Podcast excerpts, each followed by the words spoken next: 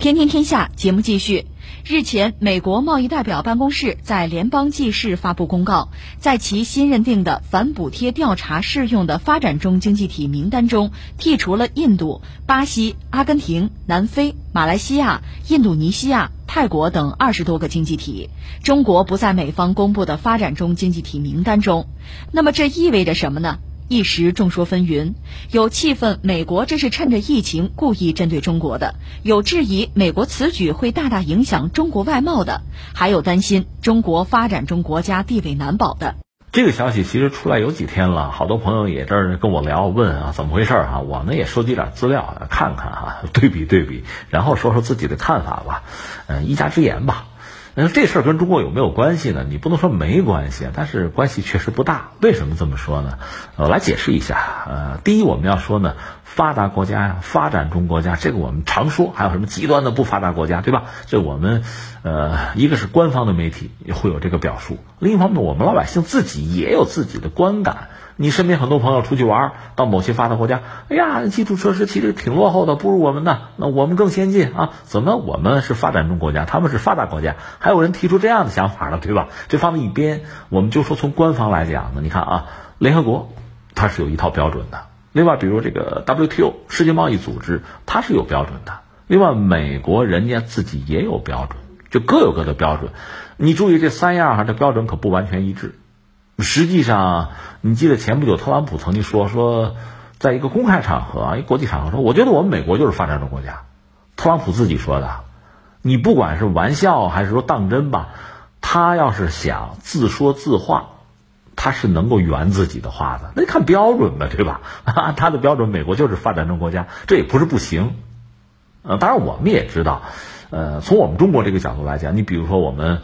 呃，今年任务很重，对吧？要全面小康，那意味着我们要彻底的消除这个绝对贫困，要解决这个问题。那你说贫困啊，或者小康啊，小康这个词儿，实际上就是我们中国词儿，并不是全世界这词儿都通行通用，是吧？那这就有一个标准的问题。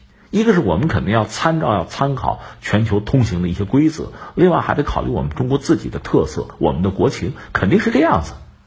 但你说扯了半天，那美国这次就等于说他不承认中国是一个发展中国家，这怎么回事？是这样，呃，大概在一九九八年，这又涉及到他和 WTO 是有交集的，就是他认为呢，WTO 这成员国里边啊，就一九九八年，他大概有一个内容就涉及到他，因为他要反补贴嘛，呃，他涉及到谁是发展中国家，所以在一九九八年的时候呢，他有一个名单。他解决反补贴的问题嘛？他那个名单上没有中国，为什么没有中国？很简单，不是因为中国当时发达或者不发达，是因为中国没有加入 WTO 呢。二零零一年我们加入的，所以那个名单上就没有中国。那你说对美国人来讲，中国算发达国家，算发展中国家呢？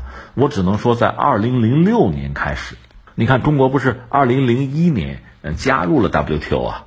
在二零零六年之后吧，美国对于中国产品就开始有这个反补贴的调查，而且呢，他们就是美国对中国适用的，就是和发达国家相同的那个微量补贴标准是百分之一，如果是发展中国家就是百分之二。换句话说，零六年的时候，美国调查中国就是把中国作为一个发达国家去调查的，这是我们说清楚。所以这事儿。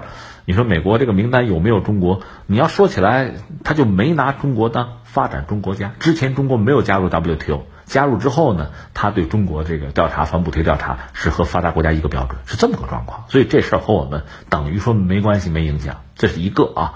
那翻回来说呢，美国他有一套自己的想法，呃，特别是特朗普上台之后明说了吧，他就觉得我吃了天大的亏了，你们都占我的便宜。那在这次这个问题呢，他就认为一些所谓的这个发展中国家，你根本就不是发展中国家。你比如印度啊，就你们都算发达国家啊，你们打着发展中国家的旗号，对吧？少承担很多责任啊，占了我美国好多的便宜，在 WTO 里边也是这个样子。我觉得我吃亏了，所以现在呢，我要改变，就是原来我定的那个名单，我要调整。这不踢出去二三十个国家吗？我们认为这都不能算发展中国家了啊，这是美国的做法，呃，这是一贯的，因为特朗普上台之后确实是这么玩的，这我们也算说清楚这个事儿了，是吧？就是，呃，美国按照他自己的标准，他重新的衡量了一下 WTO 里边的成员，他认为有些国家不是发展中国家，提出来，那以后再打交道呢，按照发达国家这个标准去要求嘛。至于我们中国呢，就不在他这个圈儿里，因为他早就按那个标准要求我们了。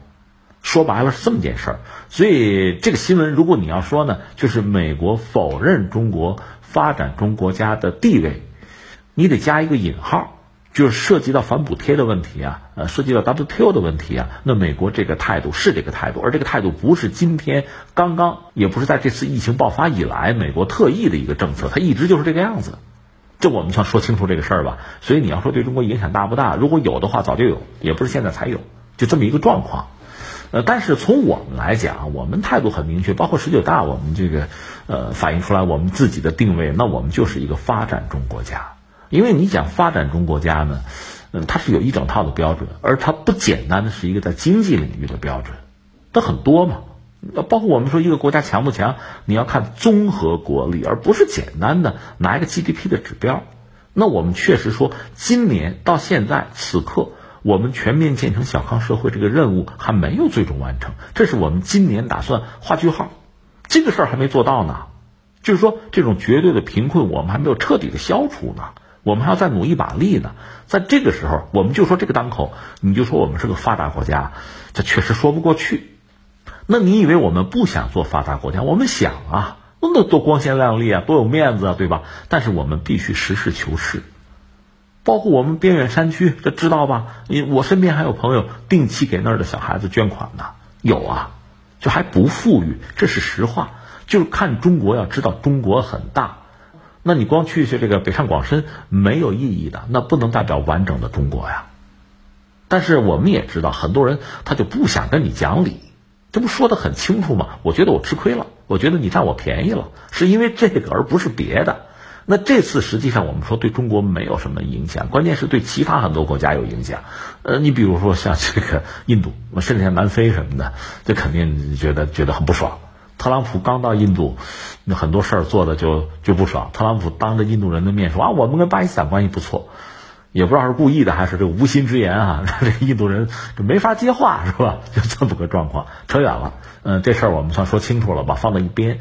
那就这个话题，确实还有一点事儿要说什么呢？就是在今年年初的时候，呃，大家可能也关注，我们节目也关注了，就是我们人均一万美元了，就这么一件事儿。这确实是一个标志性的事件，在历史上非常漫长的这个近现代史啊，这个过程中，我们中国可一直没有做到过这一步，终于做到了人均一万美元，这是一个很让人振奋的消息啊。但是话又说回来，走到这儿，也是走到了一个岔路口。这个时候意味着什么呢？确实，你看看我们国内的经济结构也是这样，那个可能就制造业作为一个引擎啊、发动机啊，它实际上已经让位于第三产业，就是服务业，服务业可能已经占到百分之五十以上了。就现在这个状况啊，接下来怎么走？如果走得好，我们会很快真的成为一个人均 GDP 相对就高于一万美元嘛，而且增长会比较快的一个比较发达的国家。我只能这么说，这只能说是比较发达加个引号，因为我们十四亿人，你一人均的话，那在全球排名还是一百名呢，对吧？是这么个状况。呃，那叫不叫发达国家？什么时候叫发达国家？这个我想学界应该确实认真的思考。这个一方面我们要承认，你像美国人那么过的话，美国三亿人、四亿人这么过，中国十四亿人要这么过的话，那确实难度很大。那另一方面，像中国这种大号的、特大号的经济体，包括像印度，那这样大的经济体，怎么叫发达？怎么叫发展中？可以探讨。我觉得这些事情，这个标准嘛，可以谈。特别是大呀，规模大之后呢，很多标准确实可能要修正。但是你现在就目前。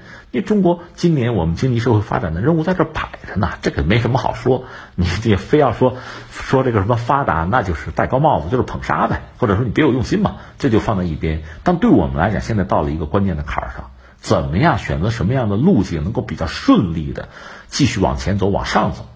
如果走不好，出麻烦，那就有可能掉到所谓这个中等收入陷阱里面去，就像拉美那样子。